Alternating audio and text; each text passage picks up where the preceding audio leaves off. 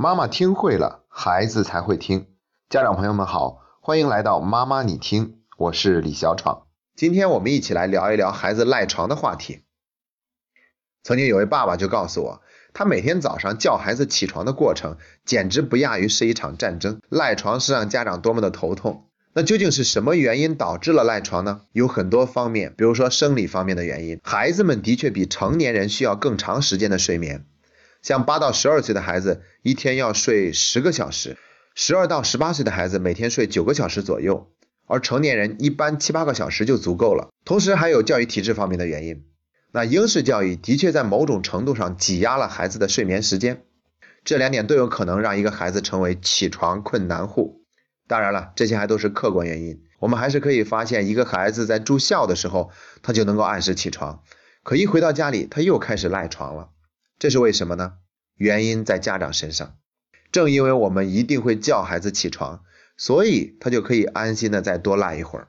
我们一遍又一遍叫孩子起床的这个行为，正在给孩子充当一只人工智能闹铃。他完全可以根据我们叫他们的次数和声音的高低来判断自己究竟还可以睡多久。比如说，一个孩子每天早上都要叫五六遍才起床，那他是不会在听到前四遍喊声时就让自己动身的，因为他知道时候还早，还可以再赖一会儿。久而久之，我们如此辛苦的叫孩子起床的行为，反倒帮助孩子养成了赖床的习惯。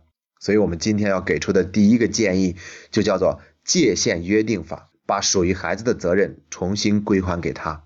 我们划清界限，不再越界替孩子承担，要找一个时间跟孩子好好的聊一聊，真诚的向他们道歉。以前爸爸妈妈用那样的方式叫你起床，是爸爸妈妈的不对。其实起床是你自己的事儿，我们也相信你自己能够按时起床。所以从明天开始，我们只叫你一遍，再也不会像以前那样烦你了。我们可以设想一下，等第二天早上出现的场景。本来这个孩子还需要通过第二遍、第三遍的喊声来确认自己可以睡到什么时候，但现在他只听到一遍就再也没动静了，他怎么可能让自己安心的睡在那儿？更有可能是及时起床，那这个时候我们就要送上肯定和表扬。哇，你真的是可以做到按时起床的，太棒了！当然，他也有可能睡过头导致要迟到了。这个时候我们就要鼓励孩子去面对。如果孩子因此而感到特别的恐惧和无助，那我们就可以陪伴孩子去学校去见老师。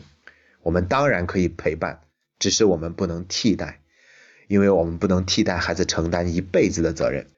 同时，我们还可以干脆送给孩子一个闹钟，这样我们连一遍都不用去叫他了。这就是界限约定法。今天给的第二个建议叫做音乐唤醒法。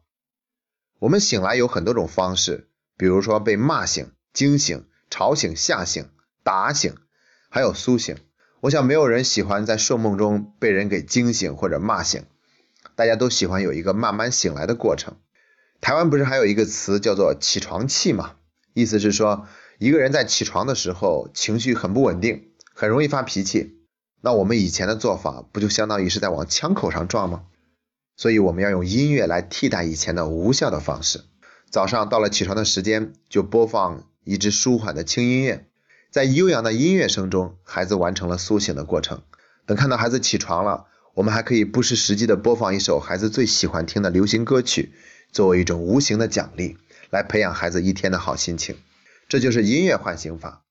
我们还有第三个建议，叫做专心唤醒法。它主要针对于那些年龄偏小，特别是还不能够独立自主起床的孩子，还需要家长去叫一叫。只不过不像以前的那种叫法了。以前我们是忙着手头的事情，或者在餐厅，或者在厨房，然后一嗓子一嗓子的吼孩子起床，连隔壁邻居都可以把我们当闹铃用了。这次我们要花。专门的时间去叫孩子起床，早上咚咚咚敲一下房门，得到允许以后进入房间，坐在床边跟孩子花一点时间聊聊天。当然要聊一些轻松愉悦、充满爱的话题，比如说妈妈早上为你做了最喜欢吃的葱油饼，或者说今天天气特别的好，天空特别的蓝，又或者说昨天晚上下雪了，今天到处都是白茫茫的一片，特别漂亮。我们还可以干脆对孩子的一些行为提出表扬。你的书包是昨天晚上就收拾好的，这真是个好习惯。最近发现你的房间变得越来越整洁了，真为你感到开心。当我们这样跟孩子聊天时，无论他回答还是不回答，他都正在让自己渐渐的醒来。看到时机差不多了，我们一句“赶快起床吧”，孩子可能就翻身而起。曾经有位妈妈就是用这样的方式叫自己正在上三年级的孩子起床的。她说：“今天早上阳台上飞来一只小鸟，叽叽喳喳的唱歌，我就撒了一些米粒儿给它吃。于是他就在那里待了好长的时间。”这个孩子就特别的好奇，所以起床以后第一件事情就是揉着眼睛跑向了阳台，看那只小鸟还在不在。想想我们以前叫孩子起床的方式，每天早上都会充满了争执，每次出门还都那样的匆忙。如果我们能够用这样的三种方法——界限约定法、音乐唤醒法和专心唤醒法，可能在一大早就培养了一个愉悦的心情，而且会让这个好心情保持一整天的时间。当然了，方法永远只是方法，更重要的是使用这些方法时的心态。特别要强调的，当我们把责任归还给孩子，一定要注意避免孩子产生一种被抛弃、被忽略的感觉。哪怕我们在放手，也要让孩子感受到我们有一份积极的关注和信任。当他们做到的时候，我们要送上表扬和赞赏；当他们没有做到的时候，我们也依然要送上肯定和鼓励，而不是讽刺和指责。甚至我们还要对孩子说。虽然时间还是有些紧张，但我看到了你真的很努力。你已经比昨天早起了十分钟，这已经是一个进步。相信你明天一定能够按时起床，妈妈永远支持你。这样做，我们就能在成功放手的同时，也避免了给孩子造成心灵的伤害。